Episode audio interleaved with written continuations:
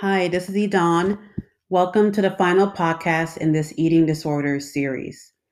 Just a brief recap we've so far discussed the symptoms, causes, and treatments associated with eating disorders, the neurological, social, and genetic factors, some of the more controversial topics associated with eating disorders, and how this disorder impacts women and men differently. For the final podcast, I want to take a more personal approach. I got the opportunity to speak directly to a good friend of mine who has spent a large portion of her life battling bulimia. She requested to remain anonymous, so for her privacy, I thought it best to change her name. Jennifer is 36 years old and a physical therapist. She was professionally diagnosed with bulimia when in college at 22 years old. She was fortunate enough to be able to receive inpatient treatment where she underwent therapy for two years and has since been able to live a healthy and sober life. I start the interview by asking when she believes that the eating disorder started and why. She recalls always having a unhealthy obsession with food, often finding herself thinking about when her next meal will be, and she overate to the point of feeling sick. Her parents tried different avenues in helping her manage her weight through weight loss programs like Jenny Craig, fitness centers, and sports, none of which helped. Food made her happy, and she used it as a security blanket. Eventually, her parents noticed her gaining weight and would often criticize her because of this. So, as early as nine years old, she started hiding and sneaking food in her room. She was an overweight child and was constantly teased in school by her peers due to her weight.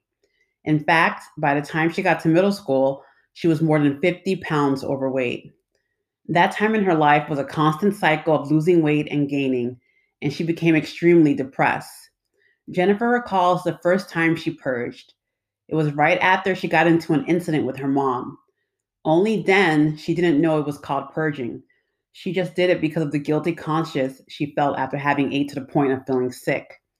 Jennifer speaks on how she felt in control and cleansed after purging. That guilty feeling she felt, she felt went away. At that point, it was something she would do maybe once every two weeks. I found out surprising and asked her why she didn't do it after every meal. And her response was that she didn't feel it necessary. She only used it when she felt she ate too much.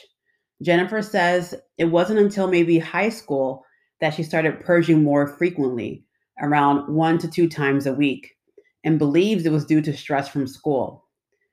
I asked her what kind of changes did she notice in her body at that point. She says she wasn't overly thin nor overweight and was at a normal BMI. For Jennifer, she recalls feeling happy with her body. I then asked her, at what point did it get bad? When did she realize this was a problem? She says it was during college, her junior year.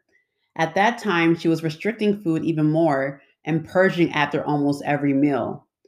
There were times when she would only vomit bile because her stomach was empty. She felt tired all the time, didn't have energy to walk on campus, couldn't sleep at night, and was always irritated at everyone. She took that irritation out on her friends and family. She avoided going to events and gatherings because she would have to eat.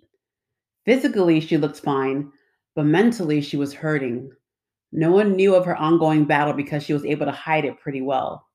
However, Jennifer considers this point in her life to be her lowest point. The next question I asked is How did she get help? Jennifer puts her think in God in getting her help. She explains that she wasn't looking for help, it just happened.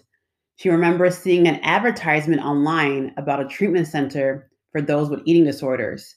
She called and spoke with one of the recovery coaches and they explained the process of being admitted into the program.